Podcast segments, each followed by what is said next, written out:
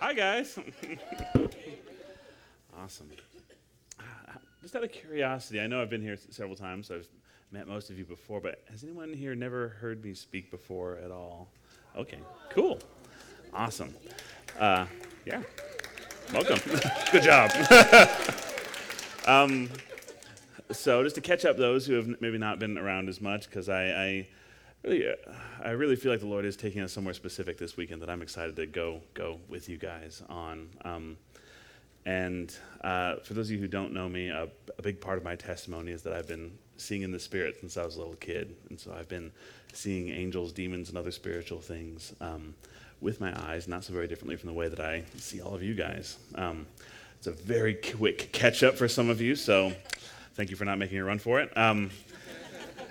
But I, I kind of wanted to dive past that a little bit and just get into something I really feel like the, the Lord is emphasizing in, in this season. Um, how many of you, I've, so I, I, grew up as a church kid and, you know, a pastor's kid, missionary kid my, my whole life. Um, how many of you have ever heard some version of this phrase? Um, now, this, this phrase usually occurs in transition time, like when worship is especially good and, you know, it's, but it's time to transition to the other stuff, you know.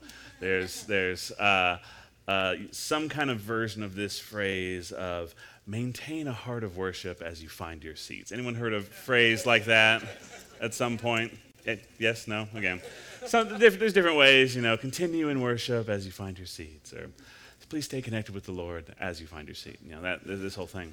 Um, and I um, I thought I'd like to practice that a little bit because there's something about God's presence that I I think is so important that we don't ever miss out on.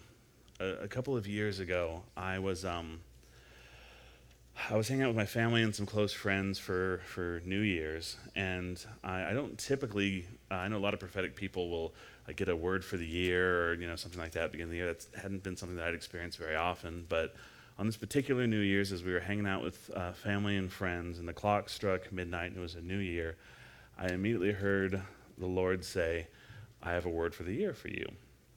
I said, okay. And he said, This year is all about the presence.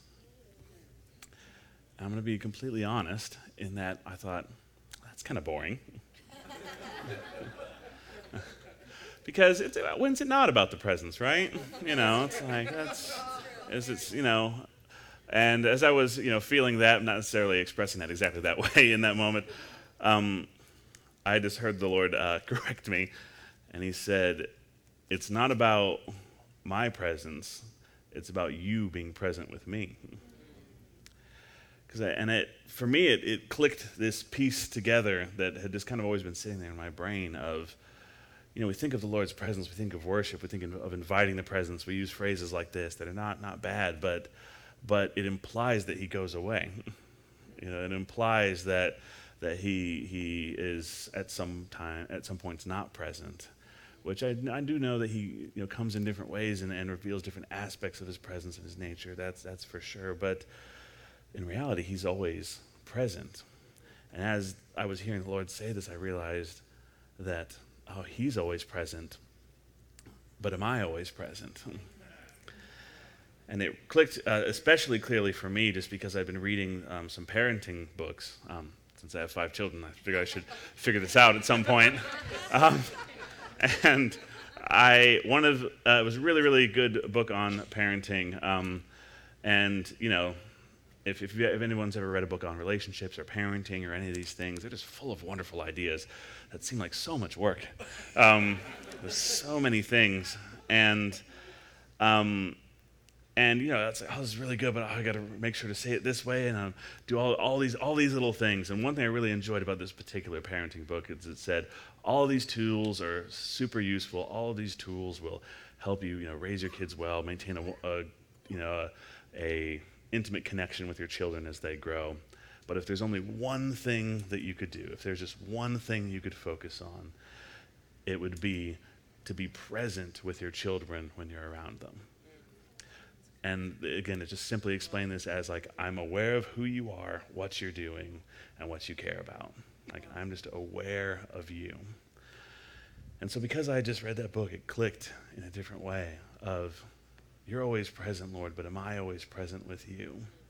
Am I aware of what you're doing, what you're thinking about, and what matters to you? And so I wanted to, at the beginning of this, this might be a little bit awkward for some of you, I just wanted to exercise that a little bit. I want to practice maintaining a heart of worship. So if you would uh, indulge me just a little bit and just stand back up real quick. I'm not going to make you do anything too crazy. Um, but uh, again, I, you know, we all have a different background in history. Just, just out of curiosity, how many of you w- would say that more or less you grew up in the church to some extent? Put a hand up high in the air. Okay, 50-ish percent. And so, sometimes, again, I love, I love church. I love the the traditions. I love the the the the a lot of the rituals that we have. You know, again, some of them can get stale if we if we let them get that way in our head, but sometimes the like, okay, this is the time when we worship, this is the time when we do offering, announcements, introduce speaker, person speaks, we can forget that the Lord is just as present through every single one of those things, that He's doing something, that He's here. And so I just want to take a moment as before we dive in here, and I just want to exercise a heart of worship. And what that looks like for me is I just want to pull on heaven. I just want to start praying. I just want to invite his presence. So just put something on your lips, whether it's thanking him, whether it's inviting his presence, whether it's saying, Lord, I love you, whatever it is, whatever is on your heart to just say. You can say it. You can say it in a quiet voice. You can say it in a moderate voice. Maybe don't say it in a voice that's going to damage your neighbor's ears, but um, just, Lord, we just invite your presence. We invite your presence here today. Lord, we love you. Lord, we love you. Yes, Lord. Yes, Lord, we love you, God. We love you, God. I love the anointing and, and the talent and the gifting that, that's upon worship teams, particularly the worship worship team that's here. And it's a wonderful gift, and it's, it's important that we honor that gift. But it's also important to remember that we are all worshipers. We are all handcrafted worshipers of his presence.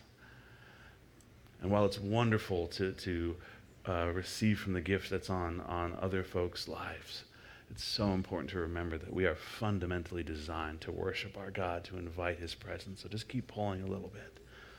Just keep pulling. His presence will come. His presence will continue to come, and our presence will continue to grow. Just, Lord, we in, align our hearts to yours. We invite your presence, Lord. Yes, Lord. Yes, Lord.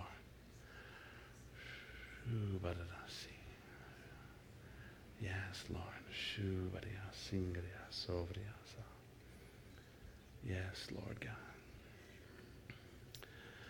Just stay here. Don't worry. I'm going to let you sit down in just a minute. But just keep pulling, keep pulling, keep pulling. in, in over 30 years of seeing in the Spirit and, gosh, probably hundreds and hundreds and hundreds of worship services, I'm still to this day so impressed by the, the intentionality that the angels put on every single worship service.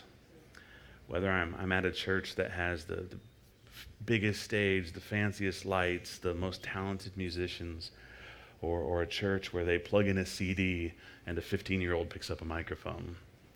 That heaven is present, angels are there preparing ahead of time for what the Lord is going to do, preparing ahead of time for what the children are, of God are going to do in His presence. That they put so much intentionality and purposefulness into every single time God's children gather together to worship Him every single time.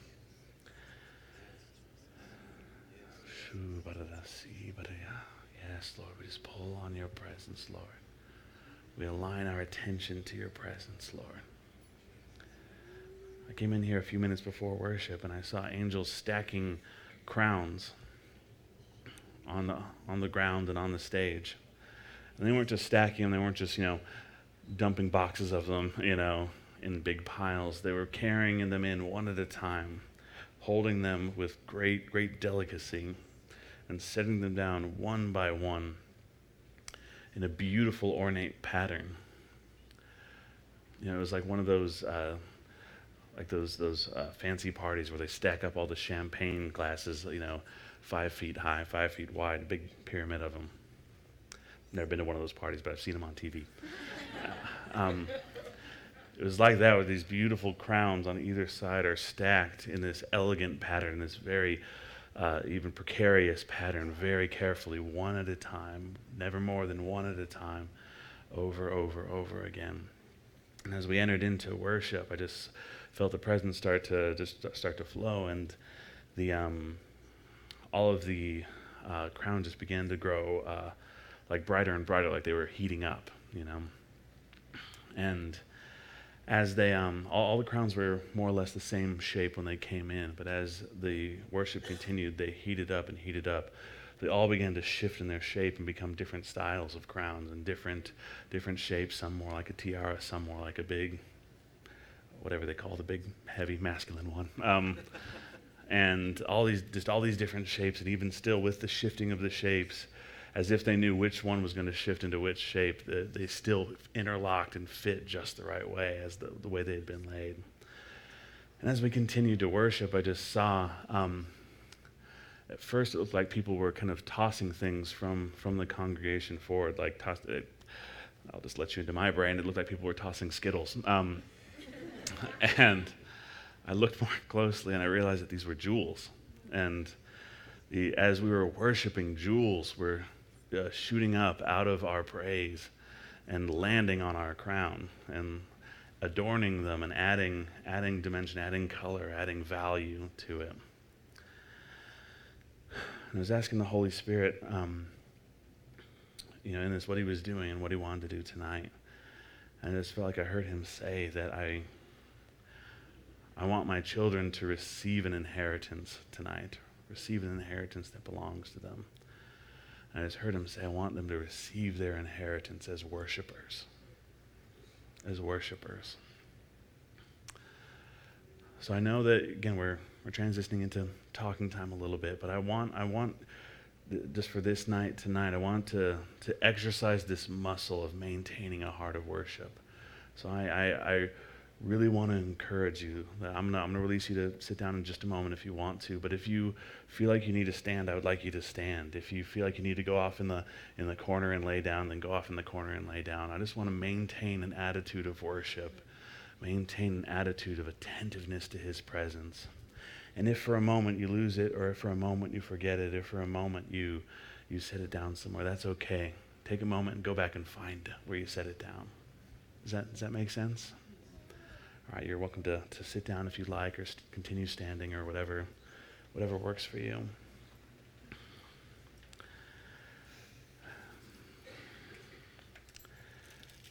Like I said, I, I grew up in a Christian home, and I uh, and I was a missionary kid. We lived in Russia for uh, three and a half years when, when I was little, and in uh, Finland for just under a year.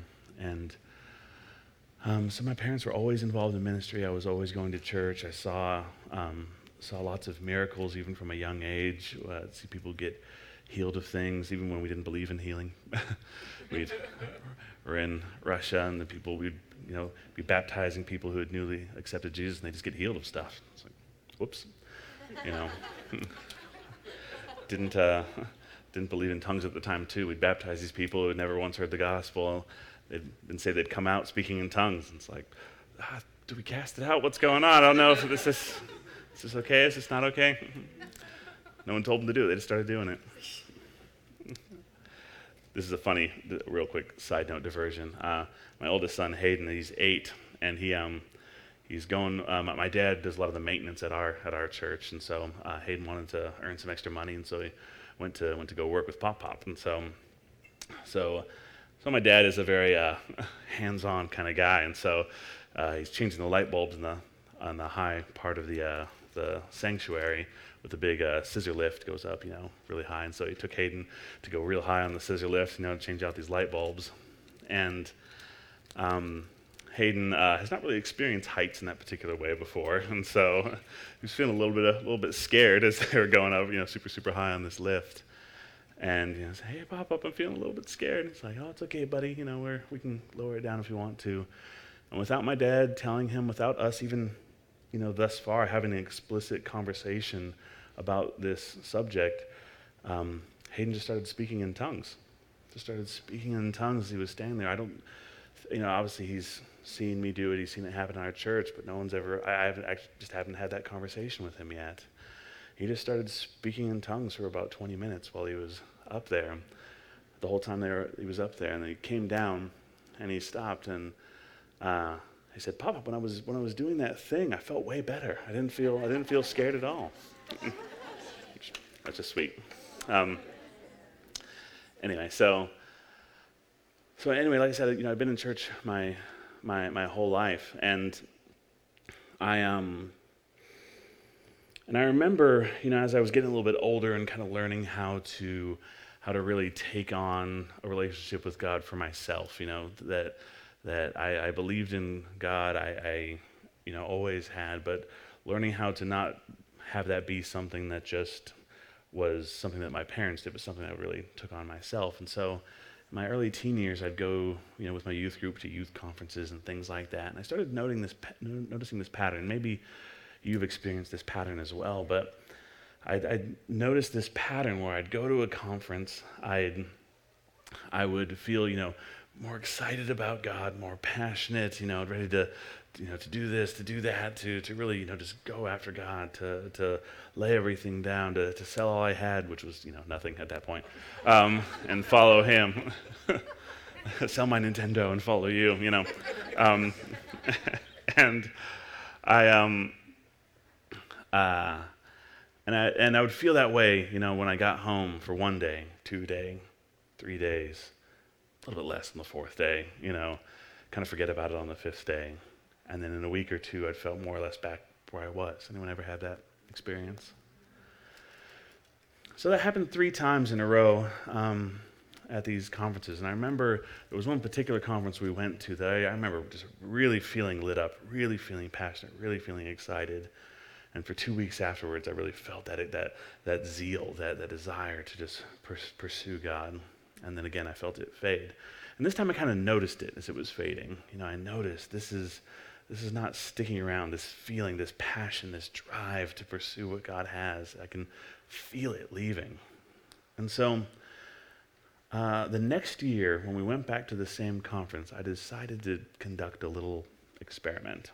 Um, I, I went to the conference, and it was. Uh, it was a really interesting case because for whatever reason they, they had the exact same speakers as they had the year before and uh, i think gosh 95% of the speakers um, shared the exact same message that they had the previous year so it was not new information not new content but still the worship was really good and the, the messages even though i was hearing them for the second time i could really just feel the, the invitation to, to pursue more of god and I felt that, you know, just ignite uh, in me again, despite the fact that it was the second time.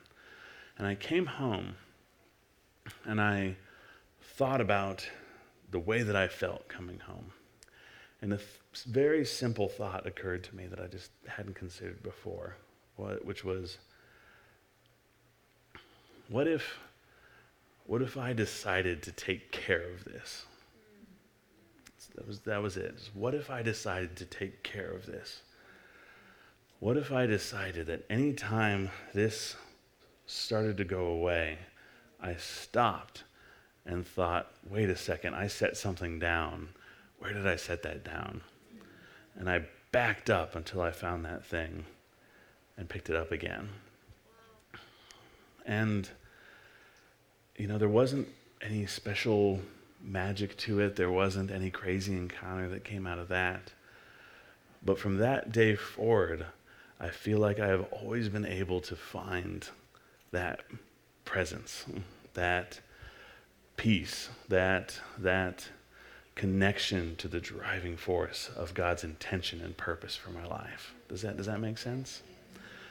And I, and I want to I like especially sharing the part where it was the same conference with the same speakers again, because I feel like what the Lord has for tonight is. I may have even said this uh, the opposite way earlier in the talk, but I think that He has something that isn't special for you. I feel like He has something that is, that is stock standard in your relationship with Him. I feel like He has something for you tonight that just belongs to you. Does that make sense? And it's your inheritance as a worshiper, your inheritance as someone who is designed to have connection with Him.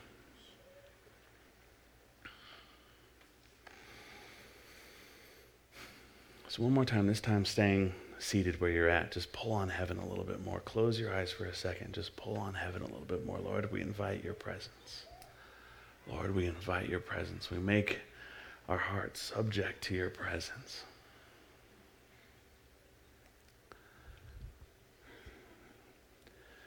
Uh, it's so vitally important that we as Christians uh, place ourselves in a community of people who are going to challenge us, who are going to push us, who are going to call us higher. It's so important, but also it's so important to remember and to be able to burn alone, to be able to recognize that I can pull on His presence. We're not designed to be alone, we're not designed to be outside of community. But we are designed to be able to reach out and pull his presence without any music, without a group of passionate people praying around us.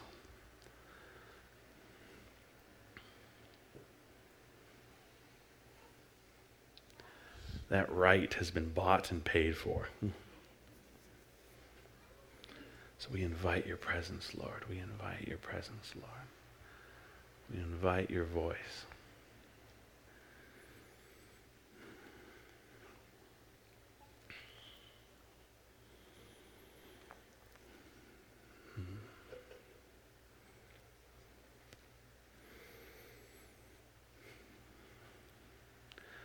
So I've been part of the um, School of Ministry and the church in Atlanta for about 11 years now. Um, before I went out there, though, I did three years of the School of Ministry in Redding. And at the end of my second year uh, was when all the plans for Bethel Atlanta were starting to come together. And so, as uh, the uh, people who were going to be the senior leaders, Stephen Lindy Hale, moved back to Atlanta, where they were originally from, to get to get the beginning parts of the church started. And April and I, uh, we weren't married yet, but we were um, dating and moving moving towards marriage, and we really felt like we were supposed to finish our third year of school out there before we went out and became part of the the church starting. And so we went into our third year uh, of school, knowing that we were going to be going to Atlanta afterwards. Now.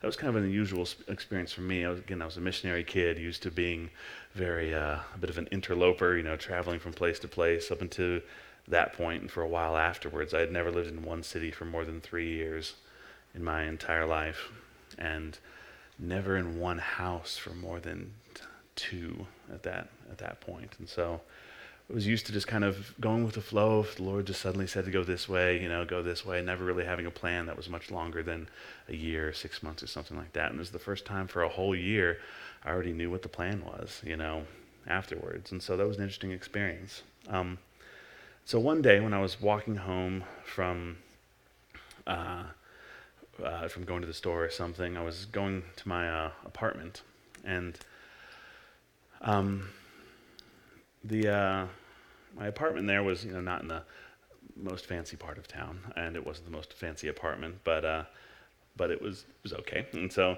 we had this little parking lot in the back. There's a little four car parking lot, and I was walking uh, to go inside, and I felt this urge to wait.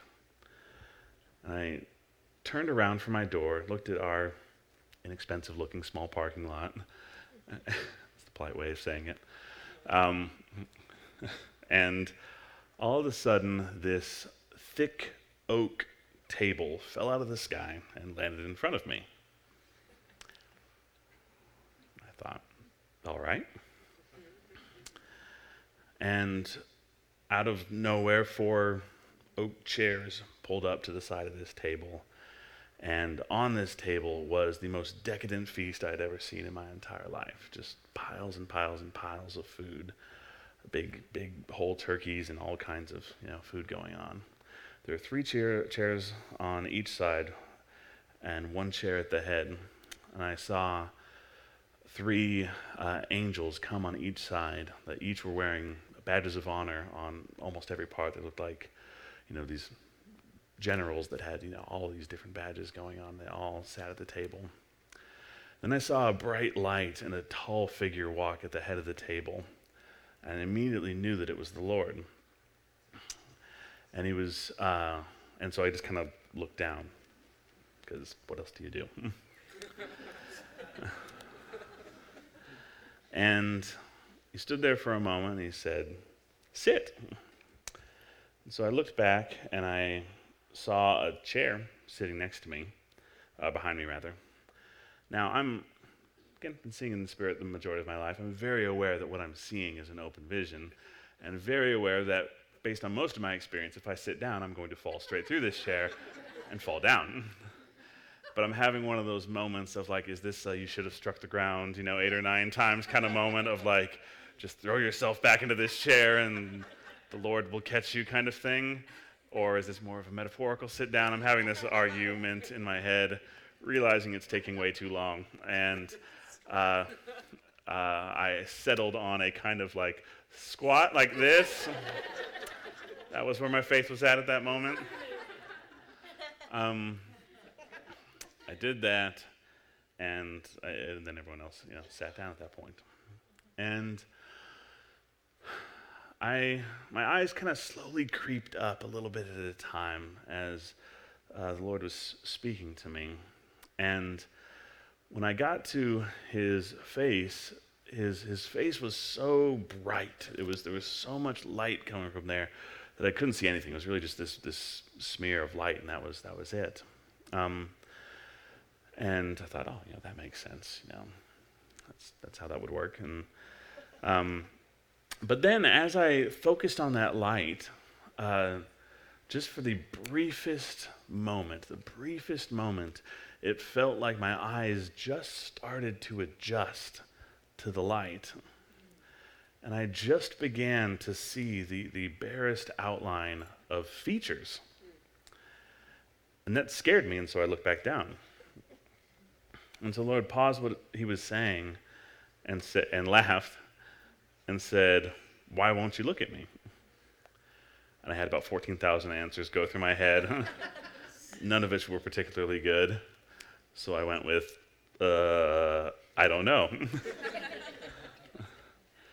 then he said, Stand up. I said, Thank goodness.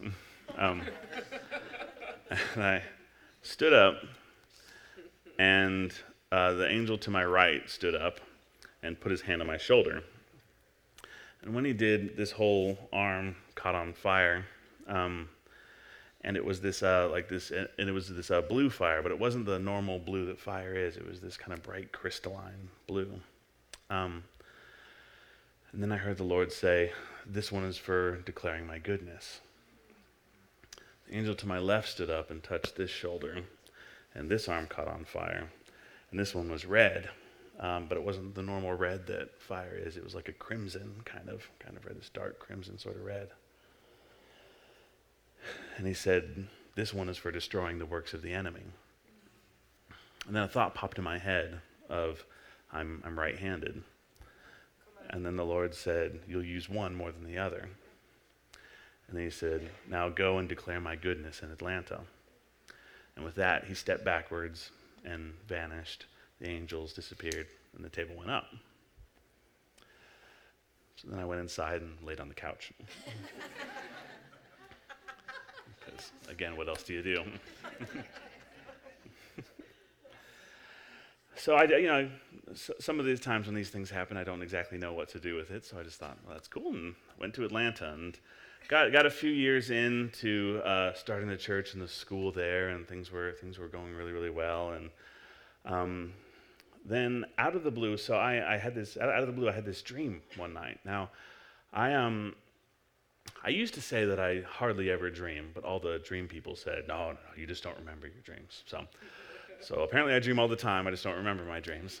Um, and I almost never do. I may, maybe once a year, maybe twice a year, usually every other year or so, I have a dream that I remember at all. Um, Uh, but this particular night, I had a dream that I remembered extremely vividly, Pro- probably more vividly than any dream that I can think of. Um, I was in, in this dream, I was in downtown Atlanta, and they had removed a skyscraper. And so it, it, looked like they had just finished kind of removing this whole skyscraper. And, you know, as some of you know, when they build those big skyscrapers, they actually go down into the ground a little bit, you know, to can't just sit it on top there, it'd probably fall over. Um, uh, and so it was uh, down into the ground. They had dug up the foundation and everything, and they were about to lay a new foundation, start construction on a brand new building. Um, and in this dream, for whatever reason, I was a little kid, and my dad was sitting next to me, and we were in hard hats, and we had our tin lunch boxes, and we were eating sandwiches. Uh, uh, and we're sitting on like a metal girder, you know, overlooking this huge, you know, construction prog- process. And so I was just sitting there eating my sandwich, and you know, my dad was just talking to me about um, about this building, about why the old building had to be removed, about why the foundation had to be removed, and about the new foundation, and about all the new steel beams that he was putting in, and how, you know, what this was going to look like, and how awesome this was going to be. So he's talking about all that in this dream, and then I look up, and I look at the person sitting next to me, and it's, I had the weirdest moment where I know that this is my dad, but he doesn't look like my dad at all. I'm like, that's weird. Like, I just had the, I have the absolute feeling of my dad is sitting next to me, but you don't look like my dad in any way. And this is, this is weird. And he, he kind of pauses it when he realizes that I'm staring at him and kind of turns his head a little bit and smiles. And immediately, I realize that it's God and I'm seeing him super clearly. And so this terrifies me so much that I wake up. and I sit up immediately in bed, boom, just immediately awake out of the dream. And and then I just heard this voice say again, Why won't you look at me? And I said, I, I don't know. and so uh, a couple of, gosh, it was two or three weeks later. I was, I was at a service at our church, Bethel Atlanta. Um, one of our, I, I, when I first moved out there, I uh, did a lot of the audiovisual uh, stuff, and so I hadn't been doing it for a couple years. But the guy who was going to do it had called out sick, and so I came out of retirement to, uh, you know, save the day. And so got there early for setup and everything, and um, and at that time, our uh, media room was like a separate room, and we did everything in that room. And so I was, you know, in there getting everything set up, and um, I, uh, I think I've shared a more detailed version of this story. I want to get to kind of the main crux of it, but we, um, our, our, senior leader was speaking, Steve, and he, he was talking about worship. He was talking about the value of worship. He was talking about how, you know, um, and I'll, I'll, share this testimony just because it fits in with where we're going. I, I love our, our, our pastor, Steve, because he, um, he's not a worship leader in the traditional sense uh, whatsoever.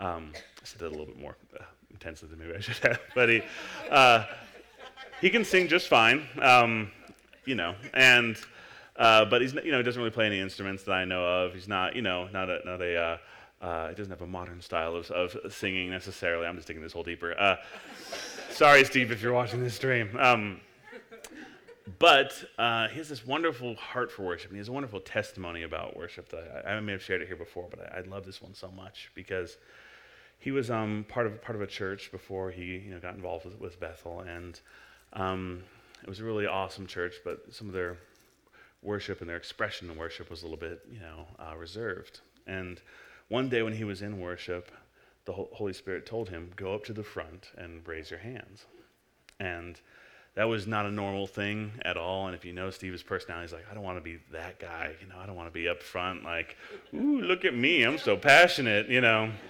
Um, and but the Holy Spirit didn't didn't change the subject. Said, go do it. And so after you know losing the argument, he you know got up and walked to the front and just raised his hands. And no one else got up. No one else went to the front. No one else raised their hands. And I think, if I remember correctly, I might be missing some of the details, but it was a couple weeks went by. He was the only one up front. And then one person came up a few weeks later, and then another person a few weeks after that. And when, when he was going to start Bethel Atlanta, he was being sent from that church, and it was the last Sunday that he was going to be there and part of that church. The Lord kind of lifted his eyes and said, Look around during worship. And there was a whole crowd of people that were up at the front, raising their hands, going for it in worship. And, oh, I butchered the story a little bit. Um, the, at the beginning, when the Lord told him to go up to the front, he started arguing. He said, the thing the Lord said to answer him said, lead worship. And Steve said, I'm not a worship leader. He said, go up to the front raise your hands. And so that last day when he was standing up front and everyone else was up front as well, the Lord said, I told you you were a worship leader. And so he was talking about that story, and he was talking about just having a heart of worship and, and recognizing that we, we are every single person in the room, every single child of God that is in the room when we're worshiping is carrying us all forward into his presence, is carrying us all further into his presence. And uh, whether it was impromptu or whether it was something he had planned, he invited the worship team up one more time to play one more song and asked everyone to come up to the front and just worship one more time. And so we all did. And as the presence of God entered the room really thickly, there was a, this, you know, this thick cloud, and it was, you know, worship has this momentum, and it felt like the end of worship, uh, the, the height of where worship had been during the uh, service is where it started at this end part. Everyone just entered in right away, and it was beautiful. So I was excited to see what was going to happen during our second service. We um, did our second service, and again, Steve spoke about worship. Again, Steve invited everyone up to the front uh, at the end to sing one more time. And again, it felt like that, that group of people, you know, started where the last group had ended, that it was even higher, it was even deeper, and it's the presence of God entered the room right away. And once I got the my stuff set up, I popped out, you know, of the little closet there just to um, to just to look and see what was going on. And this white cloud came into the room, and just the presence of God was, was filling that place so much. And as I was just feeling his presence come more and more, I looked up and was utterly shocked when I saw the face of God emerge from the back wall behind the stage and enter the room as clear and as crisp as any person's face in this room. And it was so sudden, so clear, and so I knew exactly what it was, so distinctly that I screamed and ran back into the room and slammed the door shut. and as I was in there, I had a rapid fire argument with myself that went something like, You should go out there. No, you should not. Do you know what that was? No, you don't. you know exactly what it was. No, it couldn't be that. Back and forth about a billion miles an hour with three other voices arguing in there and just back and forth. Uh, like, I didn't see that. Yes, you did. Back and forth, back and forth. You should go out there. No, you shouldn't. And finally, you know, it, I didn't really get any clarity, but just kind of hobbled the door open and, you know, walked out. And there it was again. So I looked back down at the ground. But then I deeply and painfully regretted every single moment that I was looking down. So I looked up. But then I couldn't look, so I looked down and up and down and back and forth. And again, I'm glad I was in the back because I probably looked like a crazy person. And finally, I just locked looking at the ground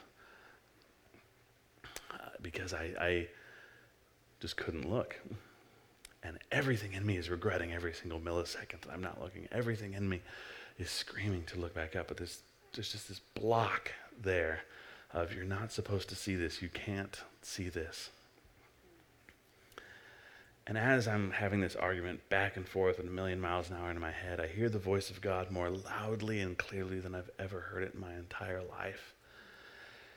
And it, it, it it's so heavy that it literally pushes every thought that I was having out of my head. And as clear and loud as I've ever heard him, he said, Who told you that you should ever hide your face from mine? And the second he said that, I flashed back to a memory. I must have been three, three or four years old.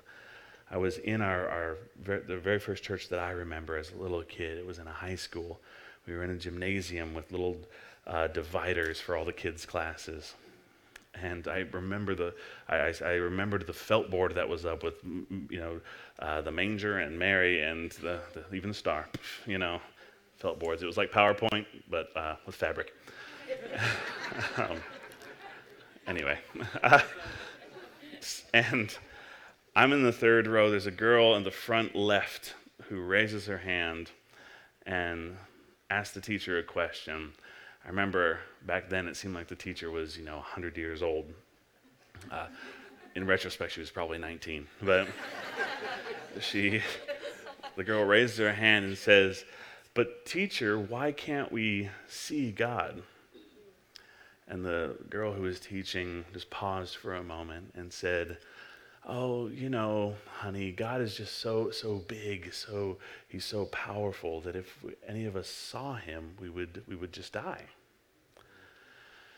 And so immediately after that, I flashed back to to the moment I was in, and um, even though it didn't answer all the questions that were flooding around in my mind, even though it didn't satisfy all of the all of the theological uh, things that were popping up in me, I realized in that moment that the first time that I heard that I could not see God, it wasn't Him that told me; it was it was a person. And so, with that little sliver of permission, I lifted my eyes and stared full into His face. And it's it's been several years at this point, and I've shared this story dozens of times, but still, I, I don't have the words to describe the, the way that he looked. I was surprised that, that he had features. It wasn't just a generic face. It wasn't it wasn't just kind of a blank slate sort of face. It had, he, had, it had, he had features, he had character, it had personality. You know how sometimes maybe you've heard someone's voice on the radio for a long time and you actually you know find after maybe for years even and then you finally see a picture of them and you're like wow that doesn't look anything like i expected you ever have that before this is a, this is a cheesy way to describe it but it's the best i can do seeing his face was like the absolute opposite of that feeling of man you look exactly like you feel when i feel your presence you look exactly like the nature that I've heard about, that I've heard taught, that I've heard spoken of. You look exactly the way that you sound. You look exactly the way that you feel. He, he looked around from person to person, one at a time. Again, I, I don't know how to describe this properly, but he stopped for the exact right amount of time at each person, not, sta- not lingering too long, not not moving on too quickly, one person at a time, looking at every single person in the room. Again, his, his, his face was huge. His, the top of his head was touching the ceiling, the bottom of his chin was touching the floor. And everyone was gathered up to the front. And he, he, as everyone was there, he leaned forward and rubbed his face on everyone that was worshiping, like he was rubbing his face on a warm blanket. He, he leaned forward and he breathed in above each person the same way that I've caught myself doing when I'm holding a, one of my children. Just breathing in their smell, their essence, the, just that, that love and presence. And so I looked for every millisecond that was left as the song continued. And as worship came to an end, uh, his face kind of drifted back from the room. And I went back into the closet, shut the door, and cried for 20 minutes. And so t- typically, when I've had experiences like that, or, or experiences that are especially um, impactful, or things like that, some of the stories that are in my books, I, I, some of those stories I didn't tell to a single human soul for years. For the story that's the, at the end of my first book about um, seeing seeing Jesus when someone was uh, saved. I didn't tell a single person about that for seven years. Just didn't think about it for a while. um, And so after having this experience, I'm like, I just need to keep talking to the Lord about this because I still don't know what, what that was about. Um, so it was, I was very surprised when we came to our uh, School of Ministry ministry retreat. We do a retreat at the beginning of every uh, school year for our students, just to really kind of kick off the year. And I was uh, completely stunned when it was my night to speak, and I was talking with the Lord about what He wanted to do, and I heard Him say, "I want you to tell that story." And I played dumb at first. Said, "What story?" I knew exactly which story he was talking about. also, playing dumb with the Lord doesn't really work very well. he knows how smart you are. and you know, he didn't answer. So uh, I said, I, I, "Lord, I can't, I can't tell that story." And he said, "Yes, you can." I said, I didn't even know if that was okay. I don't know if that was theologically correct. I haven't had time to think about that. I can't share that story, especially with a bunch of first year students. You know, I this is our first week. I can't just, you know, do that. And he said, You, you can because I told you to. And so I'm rapidly losing this argument. And uh, the time for me to speak is getting closer and closer. We're like, you know, one, two songs away. And fi- I say, Okay, fine, I'll tell the story, but you got to give me something. You got to give me something. You got to give me a scripture, anything. And so then he took me to Exodus. And you can just jot down the, the address and check it out later. But Exodus 33. I'm looking at this. It's one, one of my favorite portions of Scripture. It's Moses and, and the Lord just kind of talking, hashing out their relationship, hashing out his relationship between the Israelites and himself. Just this beautiful, beautiful time. And I'm, you know, just kind of cruising through this story, and I get to um, uh, Exodus 33:18. And Moses said, "Now show me your glory." And the Lord said, I will cause all my goodness to pass in front of you, and I will proclaim my name, the Lord, in your presence. I will have mercy on whom I will have mercy, and I will have compassion on whom I will have compassion. But, he said, you cannot see my face, for no one may see me and live. and I said, Yeah. That's what I'm talking about. I can't tell this story that, that, that completely counteracts what I experienced. You know what? I can't share that story in the middle of my uh, complaining. He said, turn to Galatians uh, 2.20. I flipped over to Galatians 2.20, and immediately my eyes snapped to the words, I have been crucified with Christ, and I no longer live, but Christ lives in me.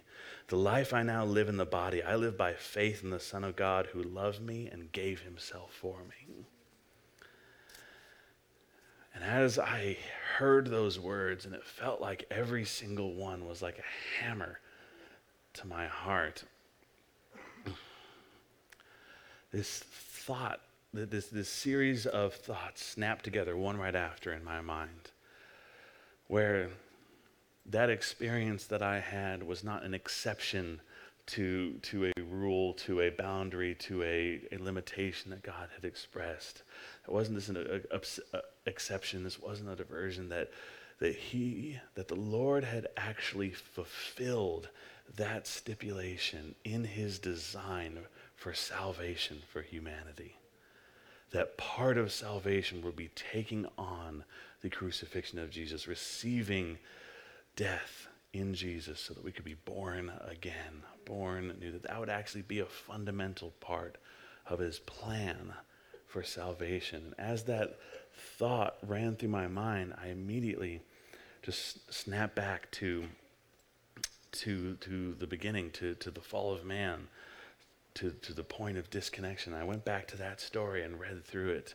And again, we don't, uh, uh, you can, again, it's really good to you know, go through and uh, follow this story yourself, and I encourage you to do so. But I, I went back and I, if you read the story in sequence, and, and, and again, in, in, the middle of this experience that I was having, it took on new meaning. I, I looked and I saw, um, Adam and Eve, they eat the fruit, they feel ashamed, they put on clothes. And then what happened right after that? And then they heard the Lord God coming to walk in the cool of the day.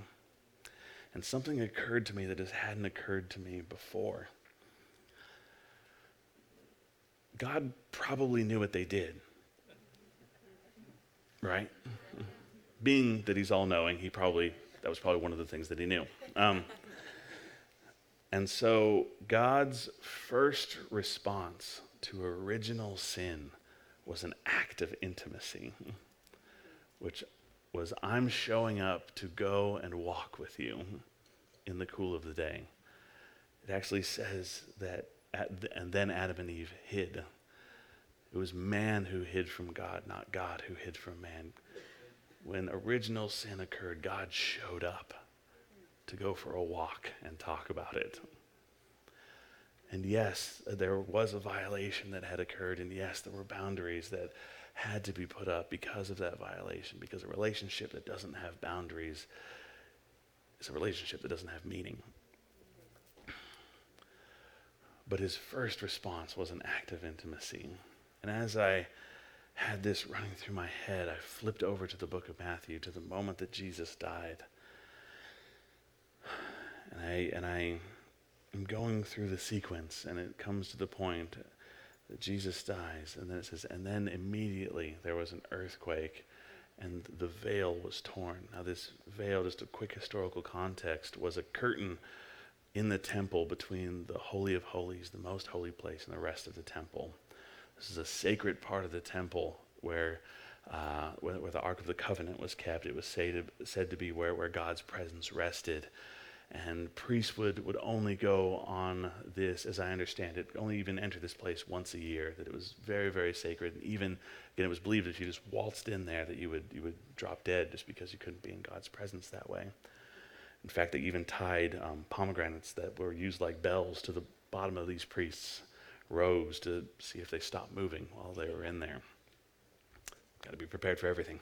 Um, and it was this picture of the separation of, of the holiness of the of the the unattainability of of God.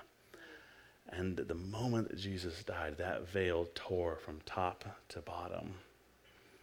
And again, in this context, in this, in this moment, I, a thought occurred to me that I hadn't had before, that it honestly doesn't really make that much sense for the veil to be torn at that exact moment.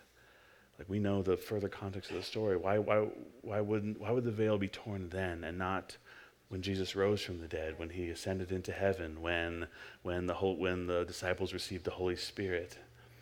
Like, why, why was it that moment? The only picture that could come to my mind was one of a father who was pressing against the division between himself and his people, waiting for the moment that that, that, that violation had been resolved and fulfilled, waiting for the very moment that he could burst forth and be present with his people again, the way that he had always intended from the beginning. That he uh, was looking at the timeline of his plan for salvation, saying, Yep, that's good enough.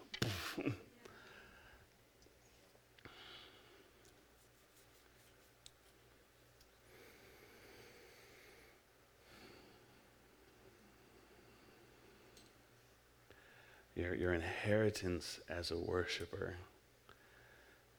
is that God paid a price for the right to be present with you for the right, so that you would have the right to be present with Him, that you could truly go boldly before the throne of grace, that you could not just be servants, but be called friends, that you could be truly adopted into the kingdom of heaven, adopted into the family.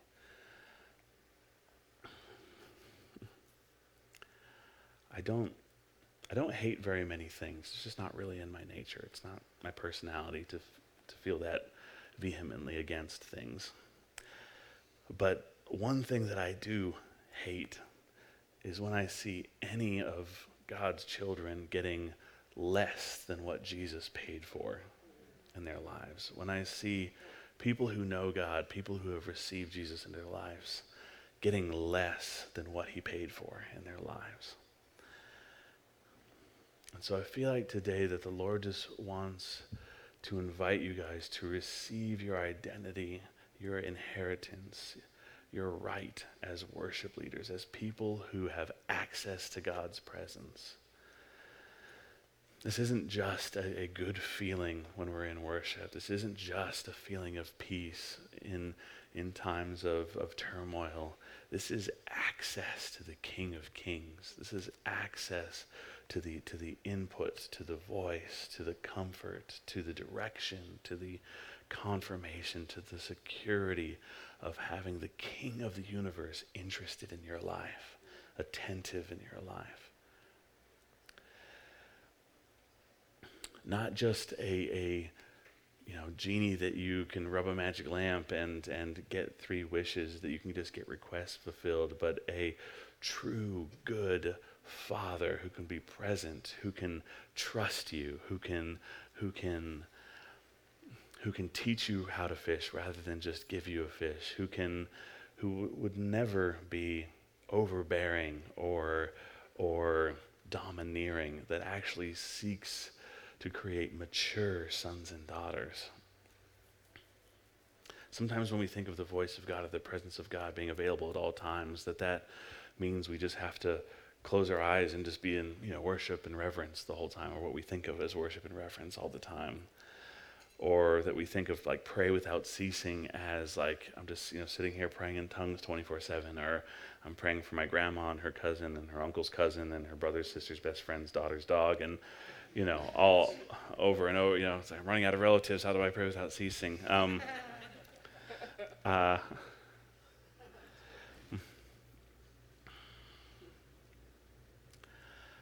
I feel like the invitation today is to begin to explore with the Father what His presence looks like in areas of your life that you have yet to see it manifest. Sometimes when we think of, well, does that mean that I'm just at work speaking in tongues at the, at the top of my lungs? I hope not. um, would you like fries with that? what size drink? No. Sorry.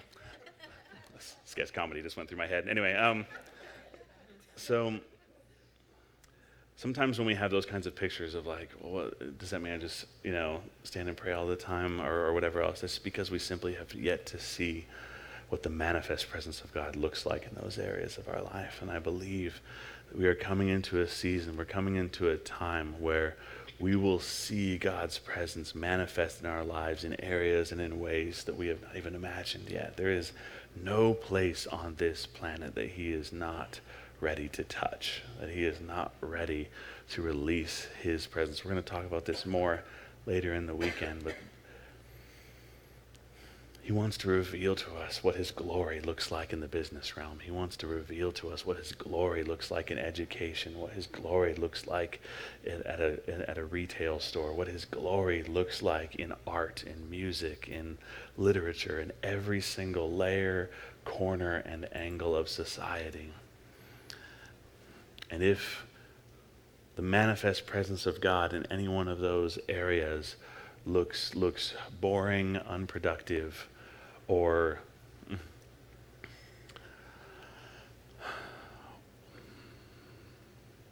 or unfulfilling, that's simply because we have not seen what it looks like yet. That's simply because we haven't seen what it looks like yet. So I want to end tonight this way. I want you guys to stand up one more time.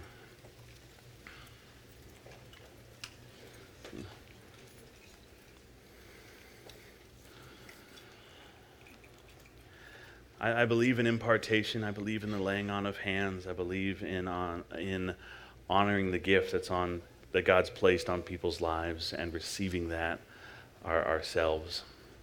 But today, I, I feel like the impartation that the Lord has is, as I said, one of inheritance. And sometimes, with certain ways that the Lord wants to release what He's doing, part of the impartation is recognizing that we have the right to grab it and take it on as our own. Recognizing, for lack of a better term, that we have the right to walk into the kitchen, open up the refrigerator, and grab something on the shelf without looking over our shoulder, without, without feeling like we might be violating something.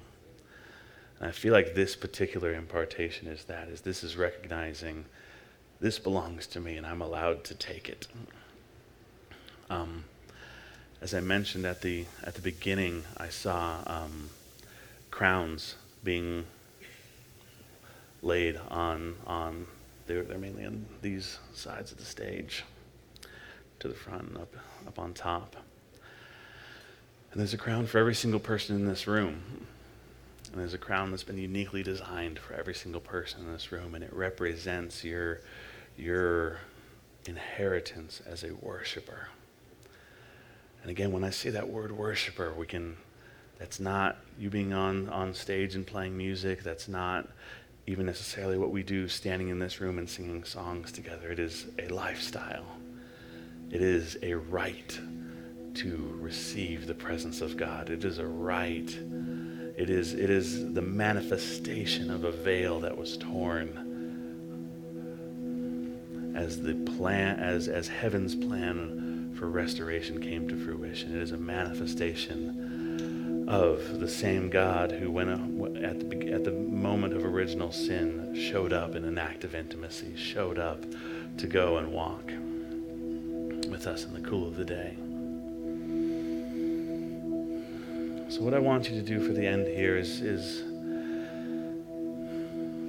pray for you for just a moment, but then whenever you feel led, at whatever point, I would love for you just as a prophetic act. There's no magic in this. There's no, there's no, you know, uh, trick to this. But just as an act of faith, when you feel the Lord leading you, just walk up, pick up that crown, and put it on your head.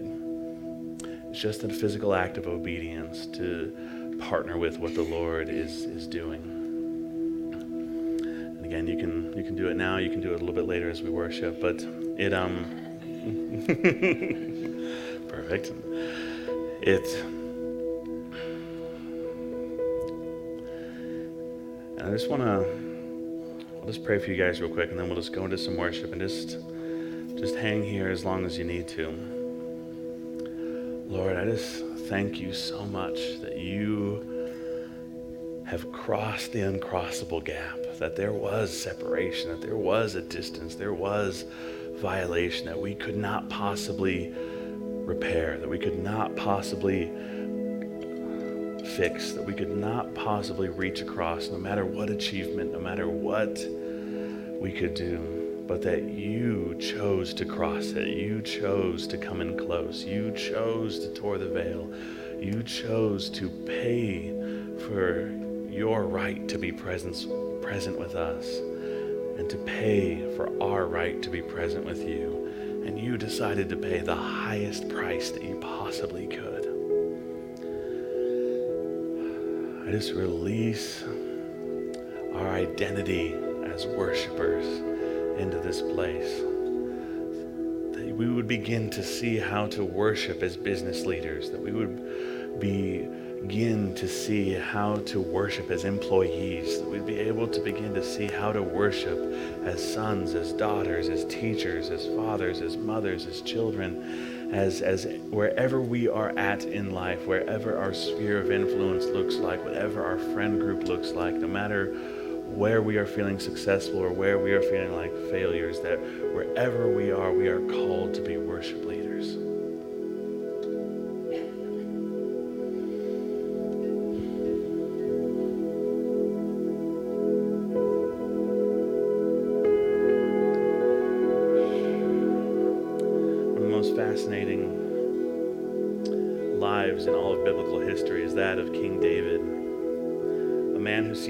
Ways so outside his time, who, who had an intimacy, a boldness with the Lord that, that seemed outside his time, that seemed um, some, some, of, some of the stories of his life and the intimacy that he had with the Lord and the, the boldness that he showed with him almost seemed like they belong in the New Testament. Despite the fact that David made some very, very poor choices at, at, at points in his life the one facet that shines out, that causes him to stand out from so many of the other other leaders, other heroes in scripture is before David was a king, before he was a war hero, before he was a champion, when he was a shepherd boy, David was a worshiper. He would play alone in the field with the sheep and play and write songs. He didn't know that they'd be recorded in a book that would last for thousands of years. He didn't know that they, we would be singing them to this day. He wrote them alone in a field with sheep because he loved the Lord, and David was a worshiper. And that is why when David heard the accusations that Goliath was throwing at the children of Israel, he could hear what God was saying because David was a worshiper. That is why when David was being chased by Saul, when he was being accused, when he was being attacked, that he could endure, that he could raise up leaders around him, that he could that he could walk with honor in the midst of dishonor. It's because David was a worship leader. That's why when he made bad choices, when he had a man killed, when he when he was unfaithful with another man's wife, he could come back and be corrected by the Lord and still be marked as a man as after God's own heart and still be repeatedly noted as the direct lineage of Jesus. It's because even at his lowest point, David was a worshiper.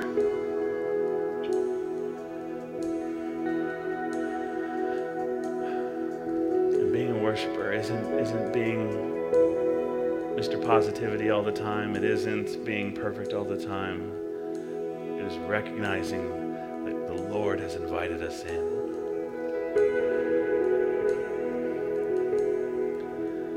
So I just release our identity as worshipers. I release our identity as worshipers. This is who we are I just want to break off any lies that the enemy has tried to throw out there that, oh, I just don't hear God. Oh, I just don't, oh, yeah, I just don't experience God the way other people do. I just don't, you know, I just don't, you know, don't, that's okay. I just don't do it that way. You don't need to worship God the way that other people do. You don't need to hear God the same way that other people do, but you have the exact same amount of access to God as any other human being on this planet.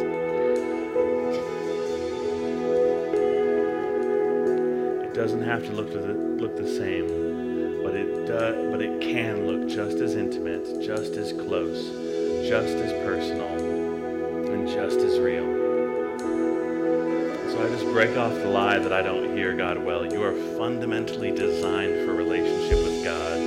You are fundamentally, from top to bottom, designed to have relationship with God.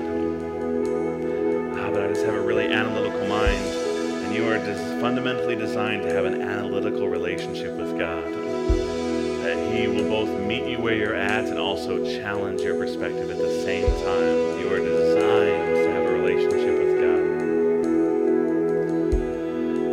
God. Uh, but I can't sing, I don't know how to dance, I'm not really comfortable moving around. It doesn't matter. You are designed to worship God. You are designed to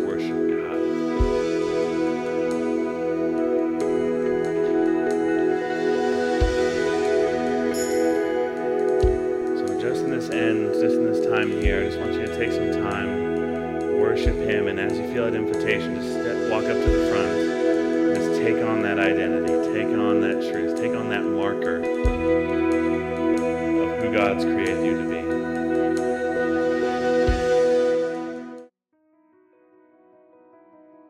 Thanks so much for joining us today. We pray that your life was impacted by this service and you are able to feel the tangible love of Jesus fill whatever space you're listening from. Maybe you found this message and you've never had the opportunity to come into a personal relationship with Jesus, or you've known about him but been far from him.